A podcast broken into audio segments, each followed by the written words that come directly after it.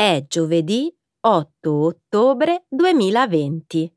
Benvenuti al nostro programma settimanale News in Slow Italian. Un saluto a tutti i nostri ascoltatori. Ciao Alessandro. Ciao Romina. Un saluto a tutti.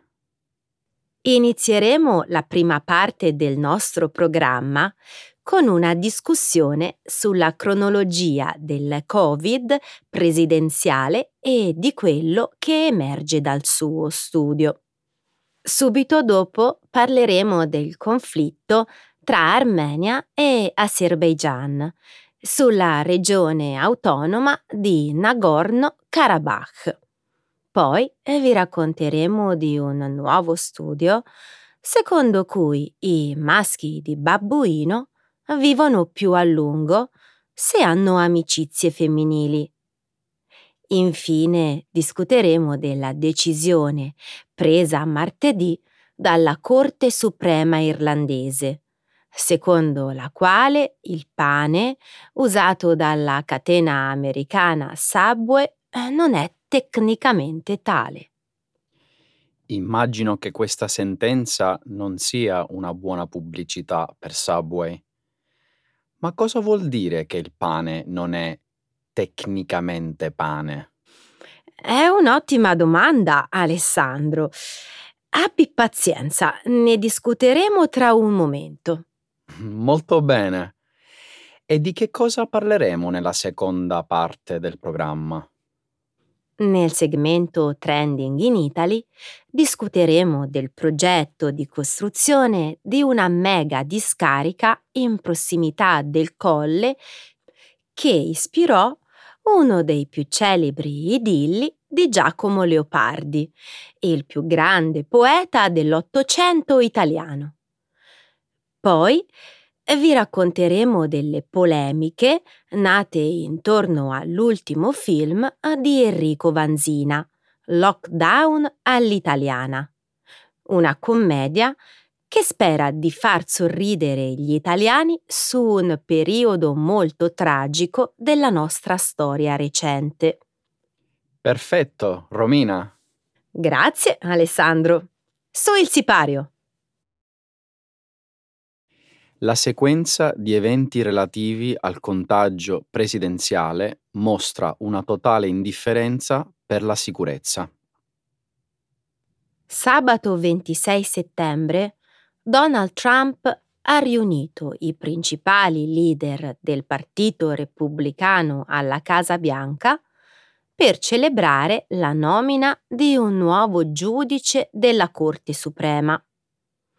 Durante l'evento, gli ospiti, quasi tutti senza mascherina, erano seduti troppo vicini gli uni agli altri. Finora almeno 12 contagi sono stati collegati a questo episodio. Nel giro di pochi giorni, dopo un viaggio in elicottero per partecipare a una raccolta fondi in Minnesota, il presidente e la sua stretta collaboratrice Hope Hicks sono risultati positivi al coronavirus. Potrebbe essere stata lei a contagiare il presidente, che venerdì sera è stato portato al Walter Reed Hospital, dove è stato sottoposto a una terapia a base di steroidi che si è dimostrata efficace nei pazienti affetti da Covid-19 che hanno problemi respiratori. Domenica pomeriggio il presidente è uscito brevemente dal Walter Reed Hospital per salutare i fan, con almeno altre due persone in macchina con lui. Lunedì Trump è stato dimesso dall'ospedale e poco dopo ha dichiarato che le persone non dovrebbero avere paura del Covid-19. Trump è stato sottoposto a una terapia sperimentale e non disponibile per nessun altro. È stato pompato di steroidi e poi ha dichiarato che gli americani non dovrebbero avere paura del Covid. Io ho paura invece. Ho amici e parenti che hanno avuto il Covid. So quanto il Covid possa essere dannoso per la salute. Mi domando perché il presidente americano abbia scelto di dire una frase del genere. La tua è un'ottima domanda. Io ne ho un'altra. Perché mai Trump giovedì, nonostante X fosse risultata positiva, si è recato lo stesso alla raccolta fondi organizzata presso il suo golf club di Bedminster in New Jersey? Una volta lì ha socializzato con gli ospiti sia dentro che fuori, non ha indossato la mascherina e ha accolto i finanziatori della campagna a una cena buffet. Ha continuato la sua raccolta fondi a Bedminster anche dopo aver saputo di essere stato esposto al virus. Ovviamente gli interessano i soldi dei sostenitori più che la loro sicurezza. Questo modo di comportarsi è insensibile, ignorante ed egoista. Credo che questi aggettivi non siano sufficienti. Per avere i suoi 50 secondi di show in macchina per i suoi supporter, Trump ha esposto al rischio di contrarre il Covid almeno altre due persone che ora dovranno rimanere in quarantena per due settimane. Per non parlare del personale che presta servizio in questo tipo di eventi. È davvero grottesco. Grazie, Alessandro. Così va molto meglio. Grottesco e tragico allo stesso tempo, visto che 210.000 americani sono morti a causa di un virus che il loro presidente ha trattato più come una scocciatura che come un'emergenza nazionale, nonostante sapesse sin dall'inizio, come rilevato recentemente da Bob Woodward, quanto questo virus fosse mortale. Riesplode il conflitto tra l'Armenia e l'Azerbaigian sulla regione separatista Nagorno-Karabakh. Dallo scoppio dei combattimenti tra Azerbaigian e Armenia, poco più di una settimana fa, sono rimaste uccise decine di persone e altre centinaia ferite. I due paesi si contendono la sovranità della regione autonoma di Nagorno-Karabakh.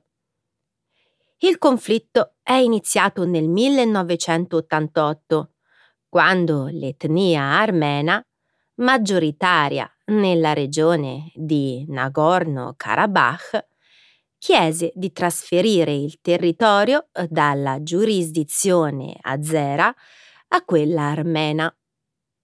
Il conflitto poi è degenerato in una guerra su larga scala all'inizio degli anni 90.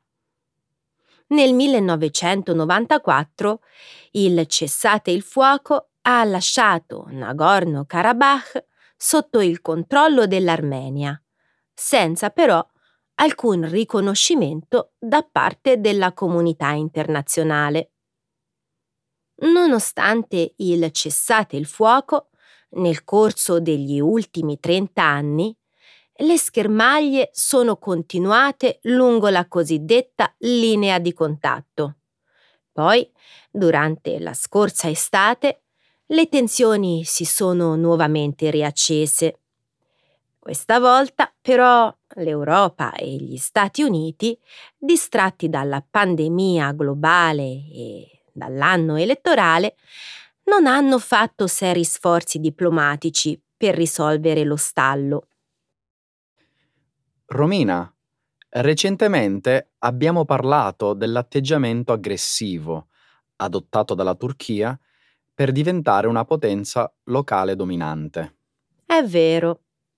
Gli azeri, per tradizione, sono alleati della Turchia per etnia e religione, vero? Sì, Continua. Sia l'Armenia che la Turchia hanno indubbiamente un passato difficile. Ma c'è di più. La Russia, tradizionalmente, è stata un alleato dell'Armenia, ma ora i rapporti al vertice si sono un po' deteriorati. La Russia ha cercato di allontanare la Turchia dalla Nato, corteggiandola con vendita di armi e accordi sul gas naturale. La comunità internazionale, però, non supporta la giurisdizione armena sulla regione di Nagorno-Karabakh. È vero. Sono state fatte numerose risoluzioni contro l'occupazione armena. Credo però che questa volta l'Azerbaigian possa sentirsi incoraggiato a riprendersi quello che, da sempre, considera un proprio territorio. In altre parole, il conflitto potrebbe durare per molto tempo ancora. Sì, temo proprio di sì. Un nuovo studio sui babbuini sostiene che i maschi, che hanno maggior numero di amicizie femminili, vivono più a lungo. Il 21 settembre, sulla rivista Philosophical Transactions of the Royal Society B, sono stati pubblicati i risultati di una ricerca sul comportamento sociale e la longevità dei babbuini. Questi dati fanno parte di uno degli studi di maggiore durata al mondo sui primati selvatici. I ricercatori, infatti, hanno continuato a osservare i babbuini della savana nel bacino dell'Amboselli, in Kenya, sin dal 1971. Le informazioni raccolte comprendono le nascite, le morti e le attività quotidiane di centinaia di babbuini. In particolare un'attività, quella della cura della pelliccia, è alla base delle relazioni sociali di babbuini. Nonostante sia comune per i maschi e le femmine pulirsi il pelo a vicenda, questo comportamento non è molto comune tra i maschi della popolazione amboseli, che non sviluppano legami stretti tra loro. Al contrario, coppie di femmine di babbuino formano legami per tutta la vita. Proprio come per le femmine di babbuino, i ricercatori hanno notato che i maschi con più relazioni sociali, in particolare quelli con legami platonici di cura reciproca con le femmine, vivono più a lungo. Lo stesso modello comportamentale è stato notato anche in altri animali con complesse relazioni sociali come i delfini e i cavalli. Anche per gli esseri umani l'amicizia è molto importante, in quanto associata a una vita più lunga. Le ragioni di questo però non sono ancora chiare. Quindi per riassumere e mettere tutto in prospettiva, possiamo dire che i babbuini maschi vivono più a lungo se hanno un numero maggiore di amiche. Lo sapevo. Eri a conoscenza del comportamento dei babbuini che vivono nei pressi del monte Kilimangiaro? Davvero? Ti confesso che non pensavo che i tuoi interessi fossero tanto ampi. no, Romina, non ho mai pensato alle difficoltà dei maschi di babbuino che vivono in Kenya. Mi riferivo al fatto che avere amicizie femminili potrebbe avere effetti benefici anche sulla longevità degli uomini. Per molto si è creduto che gli uomini sposati vivessero più a lungo di quelli single. Hai ragione, ma non è la stessa cosa. Vivere con un compagno è una cosa ben diversa. Qui si parla di relazioni platoniche, di amicizia. Beh, non si sa ancora come funzioni o perché. Se riguarda solo la pulizia del pelo, allora i babbuini di entrambi i sessi potrebbero trarre benefici alla salute solo dalla rimozione dei parassiti. Oppure i maschi di basso rango potrebbero investire di più in questo tipo di relazioni, perché non spendono le stesse energie nella riproduzione e nelle lotte dei maschi alfa. In effetti, lo studio sostiene che i maschi dominanti vivono di meno. Quello che non capisco è perché l'amicizia con un esemplare femminile, che non è una compagna e non è in grado di dare aiuto nelle lotte, perché è fisicamente più piccola, possa aiutare un maschio a vivere più a lungo. La Corte Suprema irlandese stabilisce che i panini di Subway non sono legalmente pane.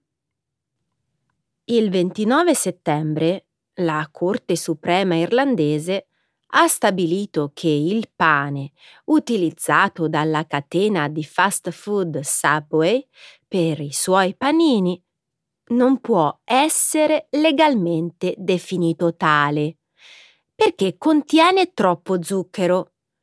La Corte ha respinto il ricorso presentato dalla filiale irlandese di Subway Bookfinder Limited, con cui chiedeva che il pane usato per i sandwich della catena fosse considerato un alimento base. I cinque giudici della Corte hanno stabilito che il pane di Subway non può essere considerato legalmente tale, perché, secondo la legge sull'IVA del 1972, il suo contenuto di zucchero nell'impasto è pari al 10% del peso della farina. Questo valore è 5 volte superiore al limite del 2%, specificato nella definizione legale di pane contenuta nella legge. Tutta la vicenda nasce da una richiesta di rimborso IVA. Tutta la vicenda nasce da una richiesta di rimborso IVA presentata dalla Bookfinders Limited. L'azienda, che nel periodo tra il gennaio del 2004 e il dicembre del 2005 aveva pagato il 9,2% di imposte, sosteneva invece di non dover pagare nulla di IVA, in quanto il pane non è tassabile. Il giudice O'Donnell però non si è lasciato convincere e l'appello è stato rigettato. Mm. È pane o non è pane? In fondo, cos'è mai un nome, Romina? Molto profondo e molto shakespeariano, Alessandro. Grazie. Parlando seriamente, che imbarazzo per la compagnia. Nel tentativo di ottenere un rimborso delle tasse, sono riusciti a ottenere la peggior pubblicità che i soldi possono comprare. Hai proprio ragione, Alessandro. Questa è una compagnia privata il cui interesse è fare i panini con il pane che producono loro. E adesso si sono fatti dire dalla corte che quello che producono non è pane. Sono sicuro che la sede centrale e le altre filiali in giro per il mondo non ne sono felici. A dire il vero, la sentenza non dice che i loro prodotti sono cattivi, solo che non possono essere considerati pane, ma prodotti dolciari. Lo so, ma tutti ricorderanno solo quella parte della sentenza che dice che i loro panini non sono fatti col pane. Già, è persino peggio del ketchup della vergogna. Che cos'è il ketchup della vergogna, Romina? È una storia che risale a un bel po' di tempo fa, Alessandro. Nel 1981 il Dipartimento dell'Agricoltura degli Stati Uniti emanò una direttiva nutrizionale secondo la quale il ketchup era da considerare come una verdura. Mi piace l'idea. Ma perché fermarsi al ketchup? Bisognerebbe aggiungere alla lista anche la salsa ai cetrioli e i crauti. E che dire della senape? È un'altra pianta. Perché persino il senatore Haynes all'epoca disse che il ketchup non poteva essere considerato una verdura. E, come ben sai, la famiglia Haynes ne sa qualcosa sul ketchup e sulla salsa ai cetrioli. Alessandro. Macerata. Proteste contro la discarica sotto l'Ermo Colle che ispirò Giacomo Leopardi. Hai saputo che in prossimità del colle che ispirò L'infinito di Giacomo Leopardi, il maggior poeta dell'Ottocento italiano e una delle figure più importanti della letteratura mondiale, potrebbe sorgere una super discarica in grado di accogliere tonnellate di immondizia? Dopo aver esaurito lo spazio di stoccaggio di rifiuti nel piccolo comune di Cingoli, nel corso dell'estate, la provincia di Macerata ha incaricato una società esterna di compiere uno studio per individuare un sito adatto alla costruzione di una nuova discarica.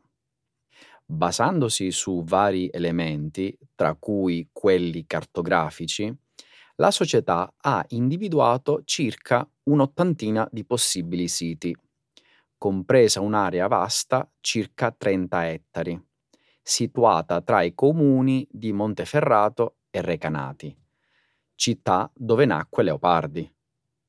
E indovina un po'? Il sito si trova esattamente sotto il colle, tanto caro a Giacomo Leopardi, per la sua vista mozzafiato. Come puoi immaginare, i cittadini di Recanati hanno accolto con stupore e sgomento la notizia della costruzione del nuovo sito di stoccaggio dell'immondizia. Mi sembra normale essere adirati, Quest'ermo colle, così come lo definì Leopardi, è un luogo di inestimabile valore culturale e bellezza paesaggistica.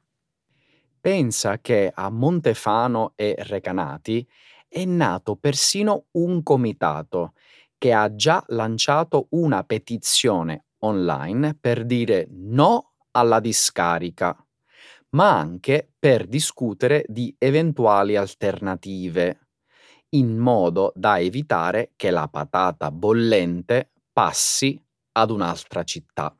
Mm, credo che nessun comune sia felice di accogliere una discarica. Se la provincia però ne ha davvero bisogno, bisogna trovare una soluzione. Sì, ma non sarà facile. Trovo davvero assurdo che la società incaricata dello studio abbia preso in considerazione il sito di Recanati. Si sarebbero dovuti immaginare che questa scelta avrebbe creato una sollevazione popolare. Ti sorprenderà, ma non è la prima collina leopardiana che viene presa di mira dalla speculazione edilizia.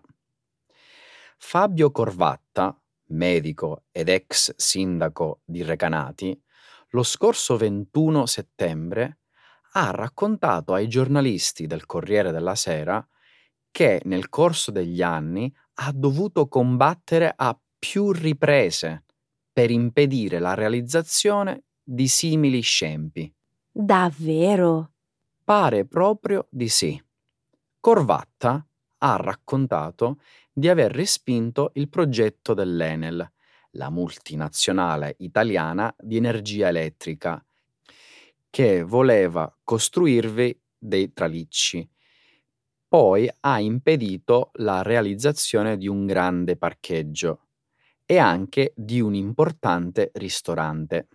Speriamo che le iniziative del comitato locale di Montefano Recanati possano andare a buon fine. Me lo auguro anch'io. Come ti ho anticipato, sono stati indicati circa un'ottantina di possibili siti di stoccaggio. Quindi sarebbe davvero assurdo se si finisse per costruire la discarica proprio sul colle di Leopardi. Per fortuna, i politici locali sembrano appoggiare il volere dei cittadini. Questa è una buona notizia. Sì, un articolo pubblicato dal Sole 24 Ore, lo scorso 21 settembre, ha riportato i pareri del presidente della provincia di Macerata e del sindaco di Recanati, entrambi d'accordo sull'idea di proteggere il colle.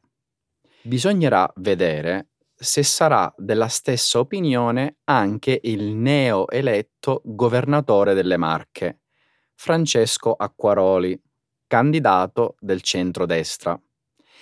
Se sarà così, la discarica di Montefano Recanati resterà solo un progetto scritto su qualche foglio di carta. Polemiche sull'uscita del nuovo film di Enrico Vanzina, Lockdown all'italiana. Il prossimo giovedì 15 ottobre uscirà in tutte le sale cinematografiche italiane il nuovo film di Enrico Vanzina, intitolato Lockdown all'italiana. La pellicola racconta con una certa ironia la storia di due coppie in procinto di lasciarsi, ma che, a causa del confinamento forzato durante il periodo di emergenza sanitaria del coronavirus, sono costrette a vivere ancora a lungo sotto lo stesso tetto. Il cast è composto da attori e comici di prim'ordine, come Ezio Greggio, Paola Minaccioni, Ricky Memphis e Martina Stella. Nonostante ciò, però, prima ancora di fare il suo debutto, il tema del film è stato accolto da numerose critiche. Sui social network eh, molti si sono chiesti se fosse giusto fare dell'umorismo su una tragedia sanitaria che ha profondamente segnato gli uomini.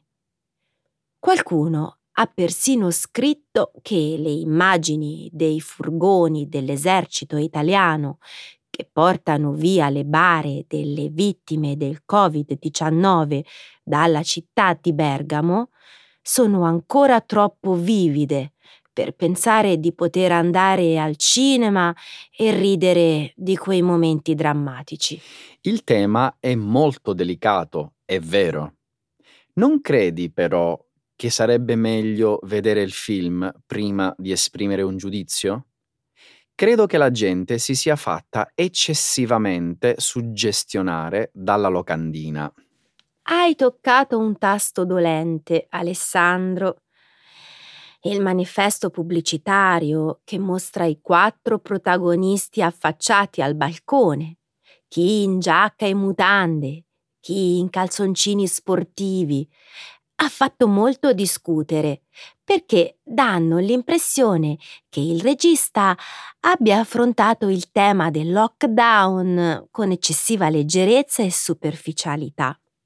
Andiamo, Romina, che cosa ci si può aspettare da un film comico che cerca di sdrammatizzare la tragedia della pandemia? Che porti un certo rispetto ai morti per Covid, alle persone che hanno perso il lavoro, agli imprenditori che hanno chiuso le loro attività e sono pieni di debiti, alle famiglie che non hanno più i loro affetti. Hai letto l'intervista che Enrico Vanzina ha concesso ai giornalisti del Corriere della Sera lo scorso 20 settembre? No. Ha detto qualcosa di interessante a proposito del suo film? Secondo me sì.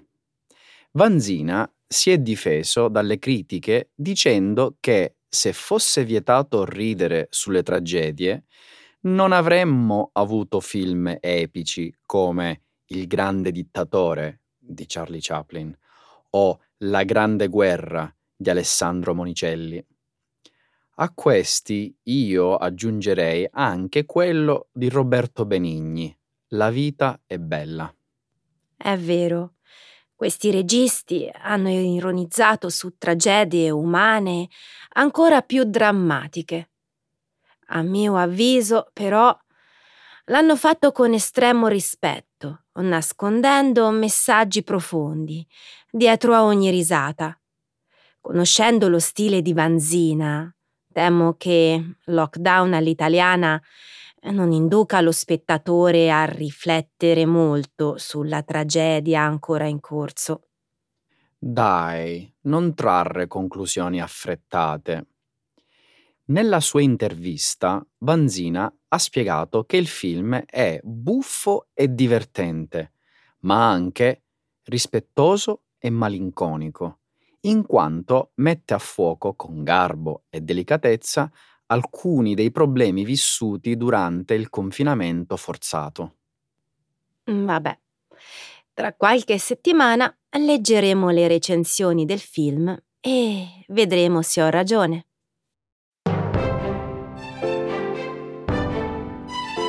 Alessandro, siamo arrivati oggi alla nostra conclusione, quindi dobbiamo salutare i nostri ospiti. Infatti, Romina, grazie e ci vediamo la settimana prossima. Grazie a te e grazie a tutti voi. Ciao.